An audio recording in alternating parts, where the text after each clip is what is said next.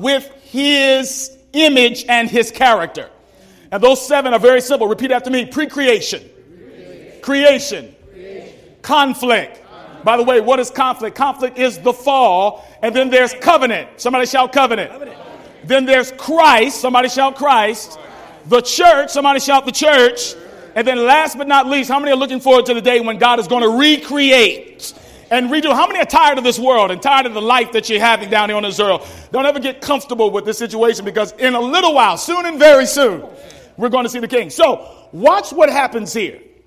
You can pretty much break down the Bible like this. For those of you who are Bible students who want to get deeper in the word, I'm intentionally preaching so that you can be equipped to be a better student in the word. How many want to be better students of the word, want to understand it better?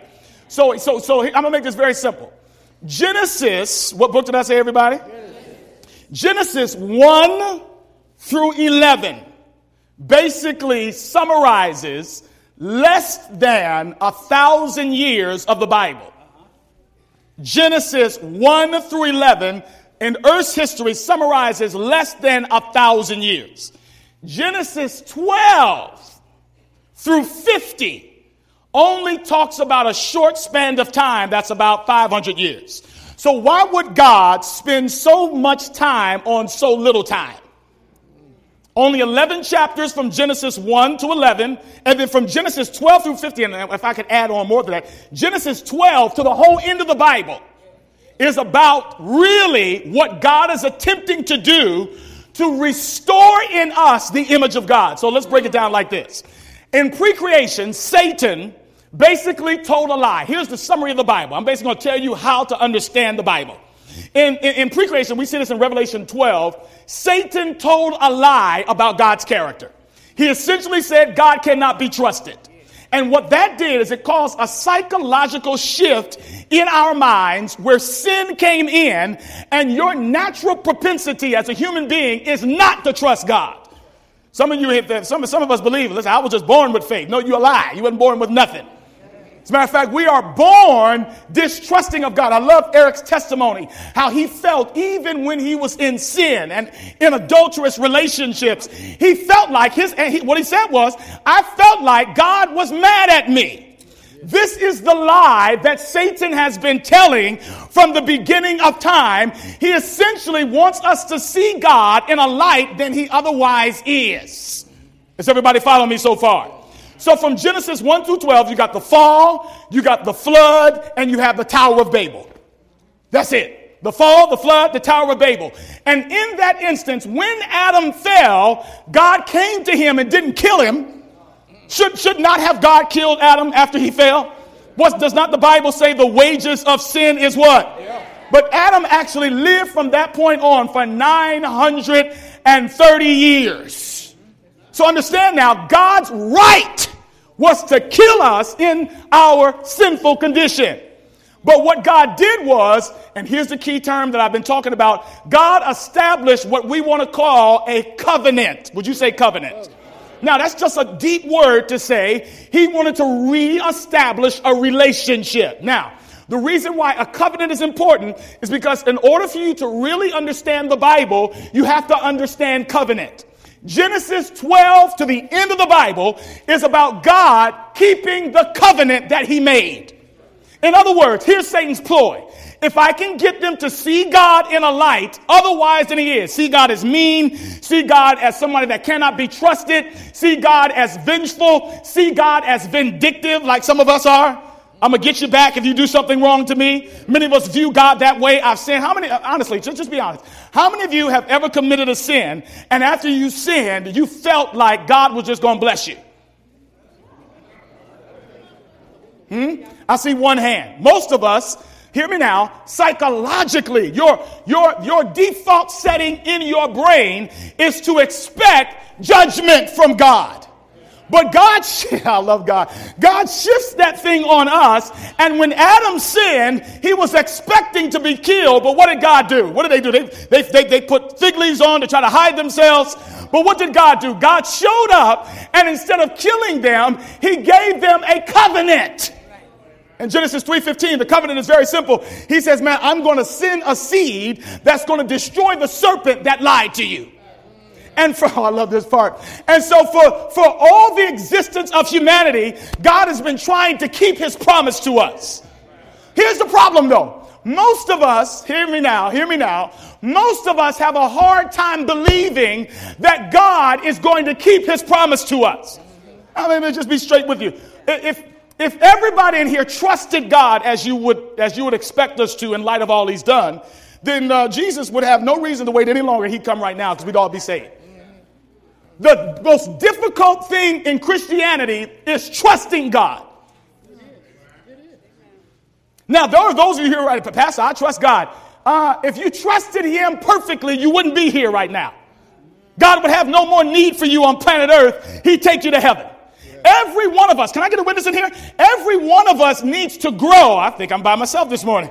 Is there anybody here today that knows you need to grow in your trust relationship with God? So here's what God said He's going to do. He said, Look, I, I, I, can't count on the whole planet because the whole planet got so wicked that God said this before the flood. He said, Man, this world is so bad, I'm going to have to destroy it. And then the word of God says he found grace in the eyes of Noah. So he tried to make a covenant with who, everybody? With Noah. But could Noah keep, could he keep the covenant? Man, as soon as Noah, as soon as Noah got saved out of the flood, the first thing he did was engage in what scholars suggest some inappropriate sexual act with his son, and he got drunk. Couldn't count on Noah.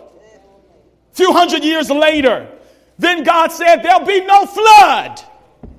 What do you think man did? You think they believe him, right? What did they do when God said there's no flood? They built a Tower of Babel because they didn't believe him. Then what happened after that? God says, I gotta find. Now here's the thing. He says, I gotta find somebody that will believe me. The whole way God's gonna save us is He's looking for somebody just to believe Him. That's it. He says, I can't get anybody to believe the most ridiculous thing in the world. What is that, Lord? That I love them even though they don't deserve it. So here's my promise I'm going to send my son through the family that I can trust, and then I'm going to save him. Who was the family he chose? Abraham. So the Bible says that God went to Abraham. This is Bible history, just like one on one. God went to Abraham and said, Abraham, and by the way, Abraham was how old, everybody? Like 70 years old. His wife was barren. She could not have children. And God chose this guy who was basically a devil worshiper. He came out of a place called Ur that was steeped in pagan idolatry. And God says, That's the guy. I can imagine the angels are like, Dude, what are you talking about? That guy? This, this is your guy? No, this is the guy that I'm going to use to change and save the world. God went to him and said, Look, Abraham, I got an idea that I want to share with you. What is that, Lord? I want to save you, your family, and the whole world through you. How are you going to do that? I want you to have a nation that's greater than any other nation, and they will be a special people to me. I will make covenant with them. And Abraham said, I believe you. The Bible says in Genesis 15 4 that Abraham believed God and it was credited to him as righteousness. So follow this now. The only reason why Abraham is the guy is because Abraham was dumb enough to believe. The problem with many of us is you're too smart. You got it all figured out. When Simone was sharing her testimony, I could so relate. There are so many of us that uh, one of the devotions this, uh, this, this week in the book uh, Draw a Circle talked about how some of us pray for stuff that we can do ourselves. Yeah, yeah. And there are many of us that don't pray stuff that only God can do because let's just be honest, everybody, we don't possess the kind of crazy faith that Abraham had. I mean, think about this. You can't have children. You're 70 years old, and then you don't even end up having the child until you're over 100. So, can you understand? Can you not understand Abraham going to get a girlfriend on the side to try to fulfill the promise? Let me say, No, I can't understand that. That's because you're lying. You ain't never you ain't never had a Hagar, but many of you spiritually have had Hagars where you have plan Bs where you try to fulfill God's promises instead of letting God fulfill his promises. So Hagar, I mean, I mean, so I mean the question really is is did Abraham really keep the covenant? No, Abraham didn't really keep the covenant, but Abraham followed the terms of the covenant, which was simply, you can't keep the covenant. I'm going to keep it for you. I just simply need you to believe what I said. Oh, boy. So after Abraham, there came another guy that God says, I got to try to find somebody else to just kind of just believe me. So he went to Moses. Now, these are all Moses responsible for all Abraham's children, called the children of Israel. As soon as God delivered these Negroes out of slavery, they got in the wilderness and complained and grumbled and mumbled the whole time. And so God said, You know what? I got to do something. He said, I got to find a way to make covenant with them, but they're stiff necked. You know what stiff neck means? I mean, they're stubborn. They stuck on stupid. Anybody, anybody know what I'm talking about? Huh? I want to move to this. So, so the lesson we learned last week was when God made a promise to Israel, what did they do? They made promises back. And this is what the word says that they said. Um, actually, let me move past this. When they made a covenant with God, they basically were like, everything that the Lord has said, we will what? We're going to do. Let me ask you a question. Is that what God expects from us? No, God does not expect that from us because God knows that we cannot obey his commandments except that God lives in us to help us to do it. How many of you have ever tried to be righteous and found yourself flat on your face? But see, the natural instinct of people who view God other than as He is, a God of love, a God that keeps His promise, they try to help God keep His promises. So when God says, I'm going to save you, I'm going to make you a great nation, I'm going to do mighty things in you, their response was, Well, how can we help? This is many of your life right now. Many of you are living this right now. Your life is a humdrum experience from one job to the next, one day to the next. Nothing supernatural really ever happens except that you wake up in the morning, except that you take for granted the miracles that God works with your, with your, with your body functions and systems. But let's just be honest. Many of us have not really seen a miracle lately. Many of us have not really walked into the supernatural movings of God's presence in our lives because we're afraid to trust a God that we really don't believe wants to bless us. Some of you are scared to pray big. I thank God for this book. Some of us are scared to ask for stuff. We're scared to come to God because we just feel like we're so unworthy. God doesn't want to hear me. But I'm telling you now, have you looked at the characters of individuals that God chose to save the world through? Noah? Some of us freaky, but you ain't as freaky as Noah was. Some of y'all get tipsy, but at least you don't get tipsy right after church like Noah did. Abraham? An adulterer, a liar, Moses. Moses got so ticked off that your boy Moses was not even able to go in the promised land because he was like, man, these people are crazy. I'm done. God said, I accept what you say. You're not going in. So then the next logical person is not the guy that we expect. So I want to ask the media team to take me to the text, Matthew 1 verse 1. So, in my mind, and this is really a simple pointed sermon today. In my mind, if all these jokers have failed, all of them, including you, everybody has failed to enter into covenant with God. The Bible doesn't the Bible say there is none righteous. Nobody. No, not even Ellen White.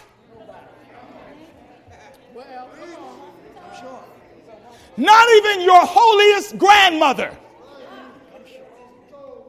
Y'all not hearing me? Not when a baby is born, they're born lost. And I want to disabuse a mindset that is so prevalent in the church. I want you to understand me now. There is not one single breathing person in this room that is even more righteous than Anthony Sowell, Mercy. Mercy. than Jeffrey Dahmer, than Osama bin Laden. The Bible says that we are all wicked. We are all sinful. We all need a Savior. And there's nobody better than anybody else simply because you didn't do what they did. Hear me now. That is the message that the Bible is trying to teach us that there is no one righteous, no, not one. Nobody can keep covenant. Nobody can be faithful. There is never a day in your life that you have loved God without God helping you to love Him.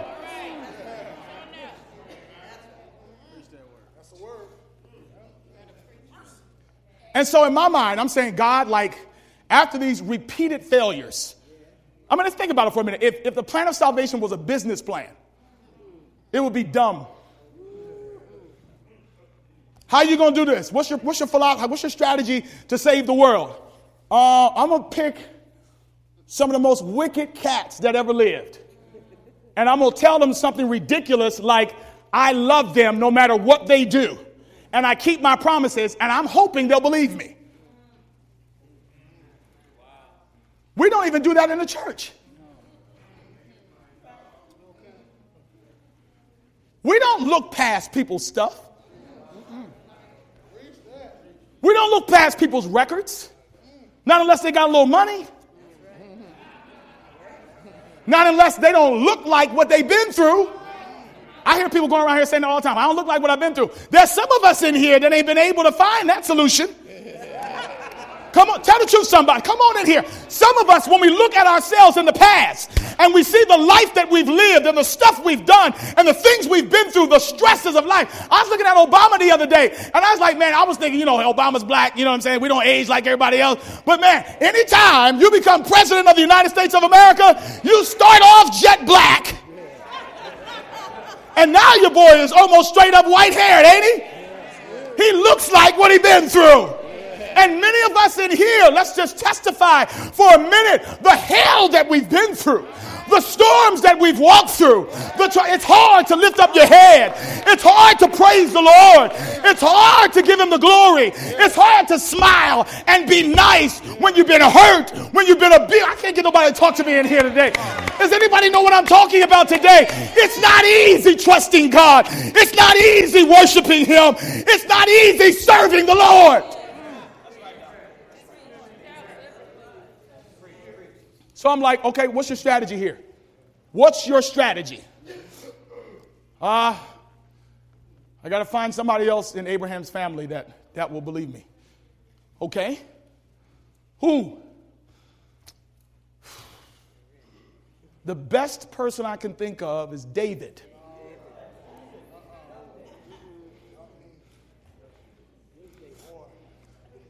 Matthew 1 1 is one of the most powerful texts in all of the Bible. And I'm getting ready to shout. I feel it already. Look what the Bible says. The historical record. Some of you read this. I mean, how many of y'all hate reading genealogies in the Bible? Be honest. But you're too spiritual to admit it. Some of y'all too spiritual to admit it. You don't want to read them genealogies. Oh, come on, it's natural. Admit it. You don't want to read. And so, and he shut up ikta, uh, beget, shut up to and he beget, shut up. I mean, you can't even pronounce the words. But man, the gospel, I found the gospel in a genealogy. In the New Testament, the very first book of the New Testament, the book of Matthew, in the very first verse, the gospel of Jesus Christ is there. Look what the word says. The historical record of who, everybody? Come on, come on, saying of who, everybody? Jesus Christ, the Son of David. The Son of Abraham. And if you keep reading, which we'll not have time to do today, man, you will see a list of family members that Jesus was connected to that is the who's who of the Bible. Solomon is in there. I'm telling, you, I'm talking about some. I'm talking about if these folk were to walk in our church today, uh, all these folk on the front row ought to get their behinds up and move and give them preference to sit here. I would need to sit down and let Solomon preach because he's so wise. But man, as I'm looking at this, Rodney, I'm also realizing that, yeah, these guys were great, and understand Matthew is writing to Jews, he's writing to church people. So his goal, follow me now, is to convince them that Jesus Christ is the Son of God so that they would believe on him. Now, understand something about Jews. Jews are all about pure blood and legacy. A case in point, if you wanted to be a priest, you had to be you had to have pure blood and you had to trace your genealogy directly to Aaron. If you study the book of Ezra sometime, you'll see in the book of Ezra that there were two guys that wanted to be listed and serve as priests, but as they began to track their genealogy, they could not track them to Aaron, and they, they cut them off, excommunicated them, and treated them like they were unbelievers. Jews, like church folk, were all about name recognition. And so, so, so, so if, if you have your Bibles, I, I want you to see something. Let's go to verse 2, uh, uh my, my, my, friend. Let's go to verse 2 on, on, on the screen. Let's go to verse 2. Verse 2. I want y'all to see something. First of all, you got Jesus Christ, the son of David, the son of Abraham. And now, as we get further in here, we're getting ready to see a list of the who's who of the Bible, but also could be considered the who's who of FBI's most wanted of human trafficking most wanted. Whores.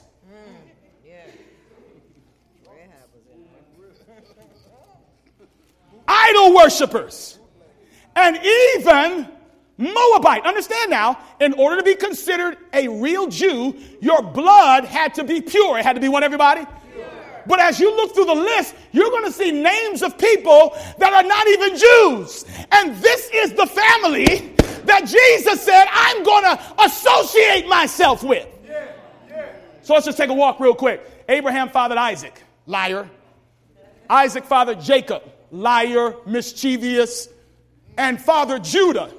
Judah slept with his daughter in law. Next, go three. We got to move. Judah, the uh, father Perez, and Zerah by Tamar. Y'all know who Tamar is?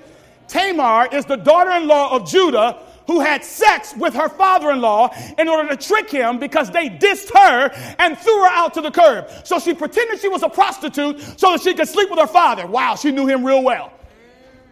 She said, How can I trick him? Act like a prostitute, then you'll get my daddy. You know what Judah's name means? Judah's name means praise. There's a whole other discussion, but one of the things I've noticed that plagues, especially those that lead worship and those that do ministry, sexual sin is often the thing that, that accompanies that. And, they, and it comes from their father Judah. Perez, Tamar. Go to the next verse. Verse 4, we got to move. Aram fathered Abinadab, Abinadab fathered Nahshon. This is the part where you get sleepy. Nahshon fathered Salmon. All right, verse 5. Salmon fathered Boaz by Rahab. Right, Rahab up in there too. Does anybody know who Rahab is? She's a prostitute. And she's not a Jew. Now, the Jews that are reading this are getting very upset because if you were going to list a king's name, his name could not have the person who was not a Jew. As a matter of fact, there's a text in Deuteronomy 23 23 that says this it says, um, a, a person that has been with a Moabite or an Ammonite cannot enter into the congregation of the Lord. But, but let me just give you a quick, a quick little, little, little praise moment. Do you realize that this family right here, Salmon fathered Boaz by Rahab, amen. Boaz fathered Obed by Ruth, and Obed fathered Jesse. Now, who is Jesse, everybody? Jesse is David, King David's father. That means that David was one fourth Moabite. Yeah. What does that say? You know that text where David says, I was glad when they said unto me, Let us go into the house of the Lord. You know why David said that? Because David knew he was one fourth Moabite and he had no right to go into the house of the Lord. But when he began to look at his condition and look at the goodness of God, David said, I don't deserve to be here, but I'm glad when they said unto me. Verse 6, let's go. Not yet, brother, not yet. Relax, man. Relax, relax. And Jesse fathered King David. Then David fathered Solomon's wife. Solomon, Solomon, I'm sorry, go back. I'm gonna, and Jesse fathered King David. Then David fathered Solomon by Uriah's wife. Now go to the next verse. Here's where we go. Verse 7 Solomon fathered Rehoboam, Rehoboam fathered Abijah, Abijah fathered Asa. Stop right there. Now, notice who is Uriah's wife? Bathsheba, Bathsheba, the adult. I like to call her Bath Sheba. Because according to 1 Samuel, or is it 2 Samuel? Let me 2 Samuel, the 11th chapter, the Bible says one day when when also super spiritual praise and worship leading, dancing before the Lord, David uh, decided he was not going to go to war with everybody else. He's there minding his own business in his plush palace. He's being fed grapes by his servants. But there's something in David that doesn't fit his praise and worship style. David's feeling kind of freaky. David. The Bible says David gets up and he does not pen a psalm. He does not write new music. This is the same David that took over the throne from Saul. Now, watch this now. I, have had a hard time understanding this because the Bible says that David is a man after God's own heart. God replaced Saul with David. That ain't fair. God called David and God knew that David was going to cause uh, Uzzah to be killed on account of his sin. God knew that he was going to try to count his army and cause 175,000 of his people to be killed on account of his sin. And if not worse upon worse, God knew that one freaky day, that David was going to be watching Bathsheba. Yeah. This is pornography before yeah. it even happened. Yeah. Now, now, this is just my imagination. The Bible says Bathsheba is bathing. Now, what is her behind doing? Bathing outside. Now, now some of y'all will tell me, this is what you'll tell me. Oh, you have to understand Jewish culture. See, in those days, folks bathed outside. Use a, use a bathed outside butt naked lie. This is my interpretation. This ain't in the Bible. This ain't in spirit of prophecy. This is my interpretation. Man, I believe because Uriah was David's right hand man that had fought with David in battles. As a matter of fact, the Bible says in Chronicles that Uriah was one of David's secret service leaders in the secret service battalion. Uriah had literally cut down the enemy of the Philistines just to give David something to drink. And when David got it, he felt so bad, he poured it out on the ground for his homies.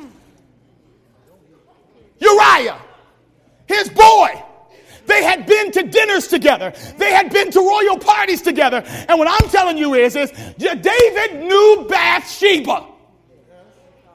And he saw her before.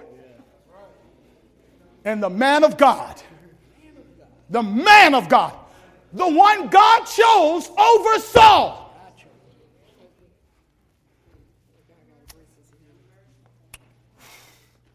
Now, you already got five wives, but it ain't enough.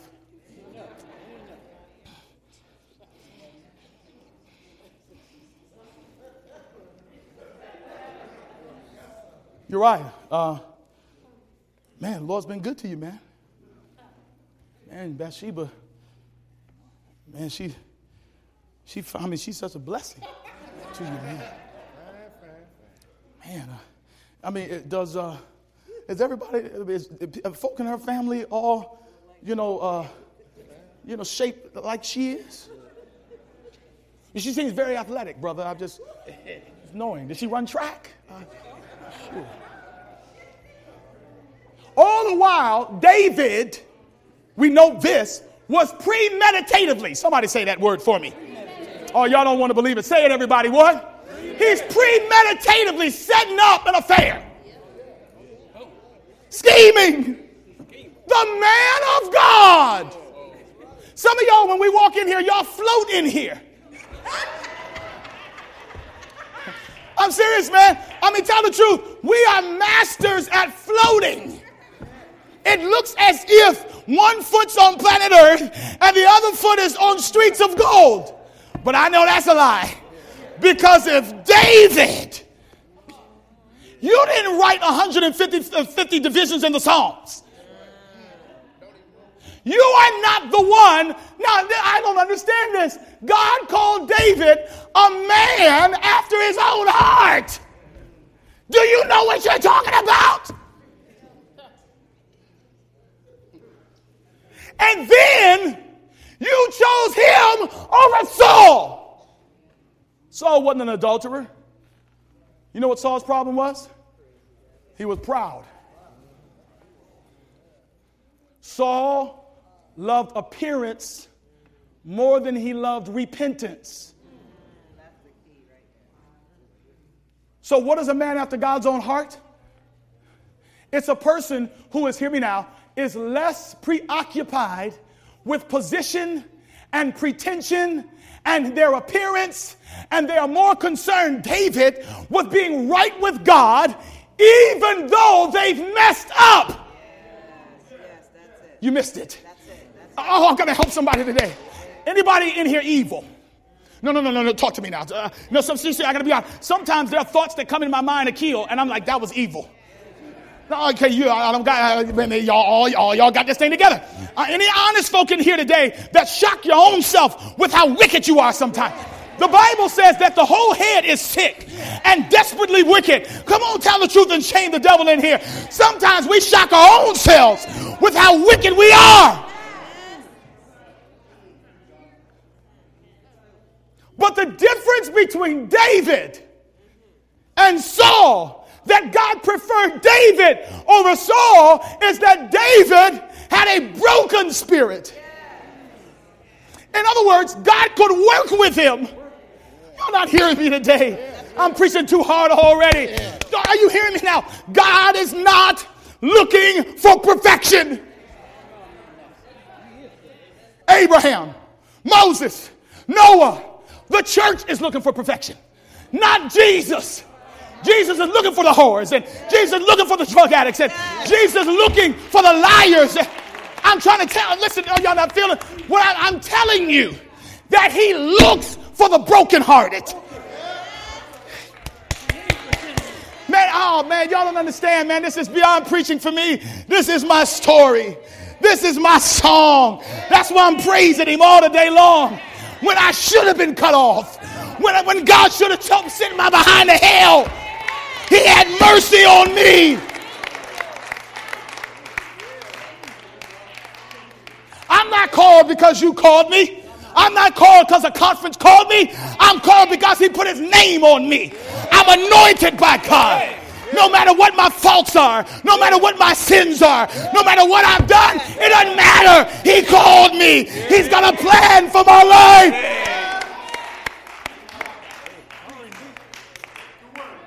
I was reading the other day. It said, this is what it says. It said, the attack on grace never comes from the world, it always comes from the church. Like this whole notion of cheap grace. No, no, seriously, let me, let me just tell you. Some of y'all ain't hip to this. Human nature says this if somebody does something bad, they got to learn their lesson. You got to get them. Got to get them. They deserve it. Case in point Josh Gordon. Josh Gordon. Now, I got a different take on this. I got a different take. For those of you who are not living on planet Earth or in Cleveland, Josh Gordon is the star, was, is, I don't know, star receiver, 6'3, 245. Runs a 4'2, 4'3, something crazy stuff like that. Doesn't even look like he's running fast. His legs so long. It's amazing. Beast. But has had five incidents with substance abuse. Five. And we already know he was on probation. I mean, he came back after missing several games, and we were like, okay, man, he's got it. He, I mean, he got his head together. He's got a lot of talent. And my friend, oh, he's not really my friend, but I love to watch Stephen A. Smith and and and and, and what's the guy's name? Skip Bayless on first take. I shall never forget when I watched and, and, and Josh Cribbs got in trouble. He's talented, he's gifted, it's clear he's got a call on his life. I remember he fell the first time because they found weed in his urine. Stephen A. Smith got on television. Now, I know it's his job, but just go with me for my illustration. He ripped Josh. Oh man, and I remember he kept saying over and over again, You're gonna give up six million dollars for some weed. And look, and I was sitting there saying, man, and I'm, here's my reaction. I'm just being honest. My reaction to Josh Gordon blowing another opportunity. He may never play again. There may never be a team that wants to take a risk, even on his talent. For those of you who are football fans, you ought to realize now, both Super Bowl teams that are in the Super Bowl do not have a wide receiver that was picked in the, in, in, in the early part of the draft. As a matter of fact, I believe it's the uh, Seahawks. Their wide receivers were all walk ons, undrafted. So there's a culture, understand what I'm saying? There's a culture in the league that says we don't need a Josh Gordon anymore. So, for all intents and purposes, unless something miraculous happens, Josh Gordon is done. And when I saw, hear me now, Hear me now. I'm getting ready to close this thing. When I saw on my phone, Josh Gordon fails uh, a substance abuse test again for alcohol, I'm like, man, you are stupid. Come tell, come on, come on now. Any honest folk in here? Well, I don't know what your reaction was. My reaction was, is what a fool. And then Charles Barkley.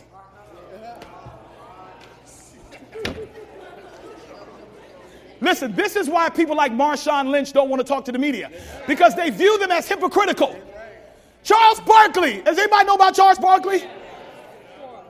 Charles Barkley that received oral sex by a prostitute, got arrested for num- in, an innumerable amount of DUIs. Charles Barkley all of a sudden got self righteous on your boy. And Charles Barkley is going in on him. Cris Carter. Look this stuff up if you're not into football. Cris Carter was known for his transgressions with drug addiction when he was playing in the league. And, and he's going out hard on him. And Josh wrote a letter. I know his attorney wrote it or his agent. I know. I know. I know he did. But he makes a good point, and I want to read this. Just a brief part of it. He says, Sir Charles, Stephen A., Cris, and other interested parties. Thank you for your recent outpouring of concern about my well being in what has been a difficult time for my family, friends, and fans, and those like you have taken it upon yourselves to express just how much you care about me. He's being sarcastic. And my future. For that, I am truly appreciative. And then here comes a line. The thing is, you don't even know me. Now, look, don't get me wrong. If we're going to talk football, it was dumb. But if we're going to talk life, can we talk life for a minute? This, this congregation is full of Josh Gordons. It is. Now, now here's the thing. Here's the thing that I'm learning about grace. The natural instinct for humanity is to want grace for themselves, but for nobody else. And the Holy Spirit said, after my wife read it to me, I was like, wow. Holy Spirit said, Do you see yourself, Myron? You could have lost your ministry over pornography and your marriage. And now all of a sudden you done got on a throne. You're looking at Josh Gordon and you're saying, what an idiot. Well, guess what, Myron? You were an idiot about seven years ago. Uh, no, let me help refresh your memory. You were an idiot uh, two months ago. You were an idiot three months ago. You was an idiot yesterday because you're always coming short of my glory. There is never a moment, God help us, God help us to get like David. So David pulled a Charles Barkley. When David got busted, this is what he said. Nathan the prophet comes to him and he gives him a scenario where he's really talking about him. But David is so proud and so living a lie that he don't know. Now, by the way, David has gone one year with this affair. Killed her husband Yo, the mafia would call that getting whacked. He whacked her husband, his boy. This dude, David, was ruthless, man. If there's hope for David, there's hope for me. Come on here, somebody. And then, now, now, he did not repent for a year. Then God said, I had enough of his hypocrisy. Nathan the prophet rose up on him and said, Look, man, let me tell you about a situation. There's a dude here that, that has a bunch of sheep, but he took one little sheep from this one guy who only has one. Man, what do you think we ought to do about that? David was like, What? What? he, he did what? Really? Oh, we, oh, we about to deal with him. We're about to punish him tenfold. Then Nathan the prophet said, Okay, I think you got the point. You are the man. Now, here's the difference between David and Saul. Saul would have said or made an excuse for his dirt. Oh, y'all not hearing me. See, this is what we do. See, when it's somebody else's dirt, we want them to take responsibility. But when our dirt done hit the fan, so what happens? The Bible says that immediately, this is what this is why David is a man after God's own heart. As soon as Nathan called him out, David fell on his face and said, I have sinned. I have sinned. I have come short. It's me. You're right. I am guilty.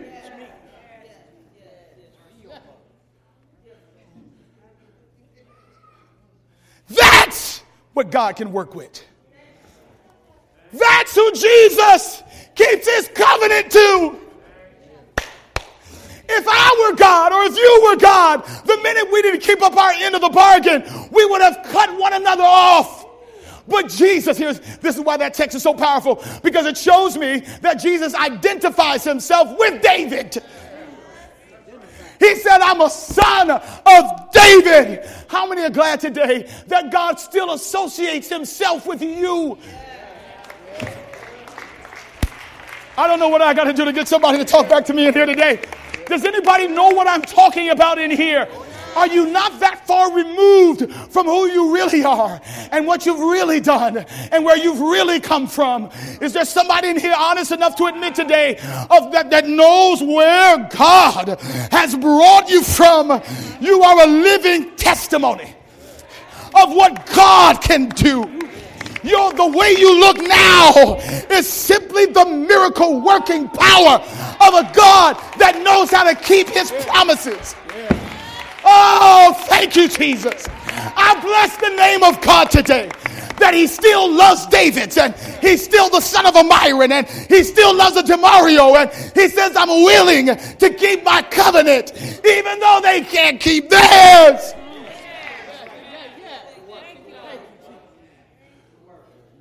That's who God is. Hear me now. This picture that the church has painted of God being some angry, unstable, selfish God that only wants to deal with folks that have messed up is a lie. You know it's a lie because you're still here. Anybody in here made the devil a lie today because you showed up in here. If you're in here today, then you made the devil a lie because your very existence, your very presence says that he looked beyond my faults and saw my need.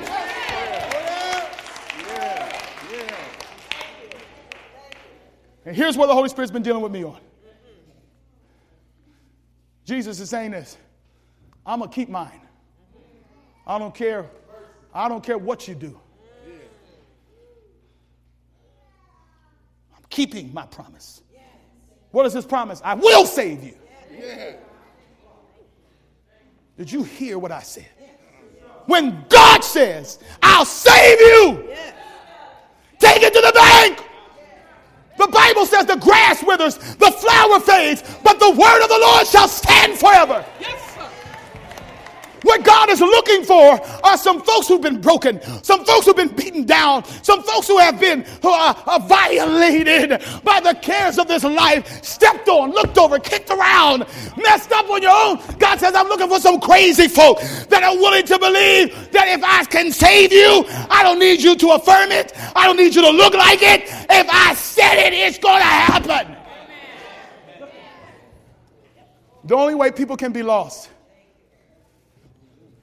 is not because of sin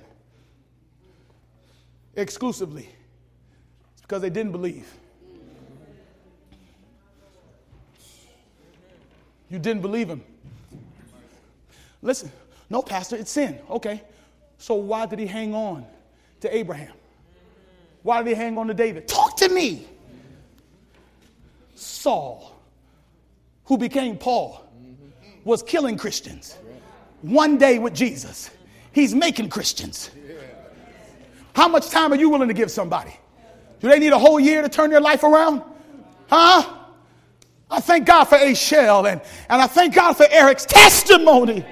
Thank you, Jesus, that you're still in the business of redeeming. You're still in the business of reconciling.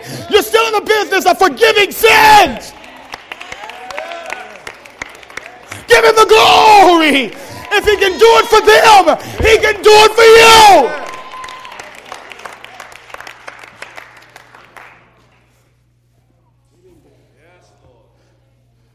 Covenant fulfilled. Boom. How? David fell, and all of his children turned on you. Because my covenant is not conditioned upon the righteousness of the people that I've come to save. My covenant is predicated on what I said. I don't think I ever knew, baby, until I began to read and study lately that God is love. I don't know about you. I don't know what your struggle is, but my whole life, as I've looked at myself, I just find it so hard to believe that He loves me. I can sing the songs, I can preach it. But I'm talking about when ain't nobody around. I'm talking about when there is no church to listen to what I've got to say. I'm talking about when there is no praise team and there's no suit and there's no tie and it's just you and the voice of the enemy is reminding you of everything you've done and wherever you've been. And then I heard the voice of Jesus say, Come unto me and rest. Take my yoke upon you and learn of me. I don't care what anybody has to say. I now know that Jesus loves me.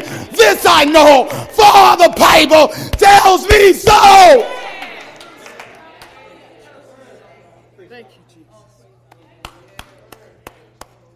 And you will never reach your potential in God until you get graced. For many of us, you just you were raised in rules. That's right. That's right. You're raised in it. Keep living though. Because this is what I honestly believe. Some of us have to fail in order to be saved. Come on, my brother. Come on. So I'm telling you right now as sure as you're born, as sure as you are alive. I'm not saying, I'm, don't get the theology mixed up, but I'm telling you, on, there are some, there are only certain lessons that are learned through failure. And it's easy to sit down and look at the Josh Crib, I mean Josh, what's his name? Josh Gordon, and, and look at folks who've messed up and ah, and make declarations about their destination and make assumptions about their. You don't know them. Look at your neighbor and say, You don't know me for real. Come on, tell it to look at you and say, You don't know me for real. You don't know my hurts. You don't know my wounds. You don't know my brokenness. You don't know what I've been through. You don't know who my mama is. And you don't know who my daddy is. And you don't know where I was raised, and you don't know what happened to me. That's what John said. John said, He says, I'm 23 years old. I, have made mistakes. And he said, But if you look at where I am compared to where my friends are, I'm still a success. Oh, have I got anybody in here today? Yeah, you're not where others want you to be. But how many can testify today that deep down in your soul, you can tell the devil today, I know I'm not where I want to be, but thank you, Jesus. Not where I used to be.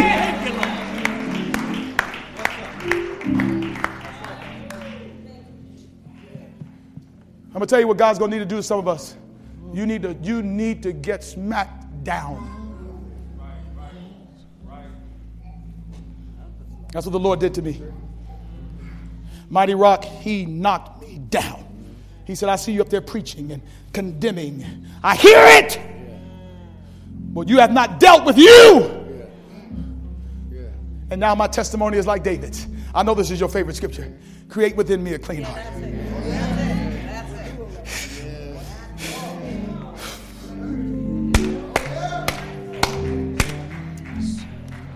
Renew.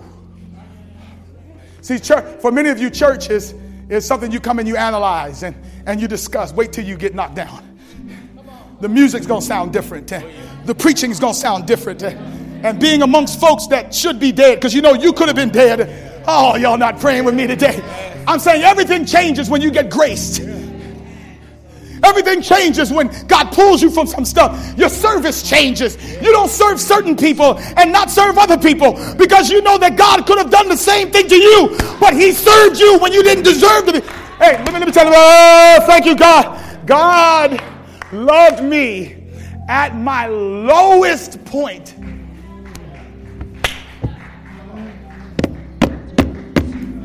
He didn't love me when I was getting called to preach here. He didn't love me when I got my doctorate. He didn't love, no, he loved me in my lowest moments. oh, I want to magnify his name today.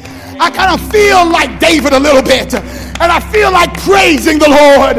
Was it not? That's why David praised so hard because David, David was delivered so hard. And when God has pulled you out of some stuff, you, you get like David and, and you begin to say, I will bless the Lord at all times. And his praise will be in my mouth. You begin to be like David and say, Surely goodness and mercy. Y'all didn't hear what I said. I said goodness and mercy. Oh, y'all. I said goodness for my badness and mercy. You get like David and you say, Search me, oh God. Search me.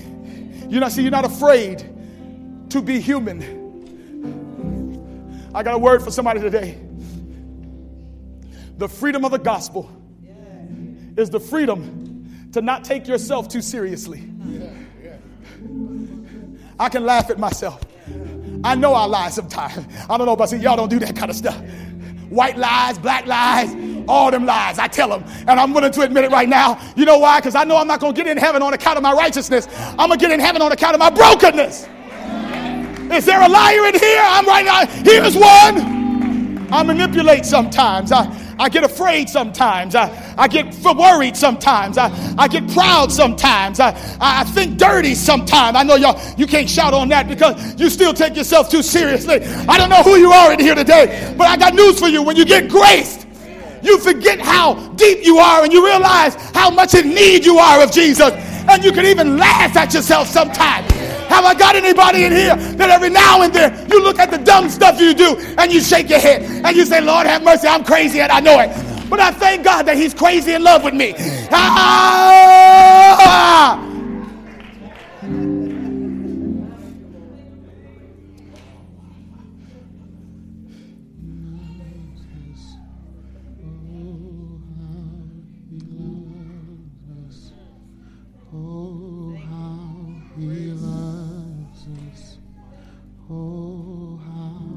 Oh.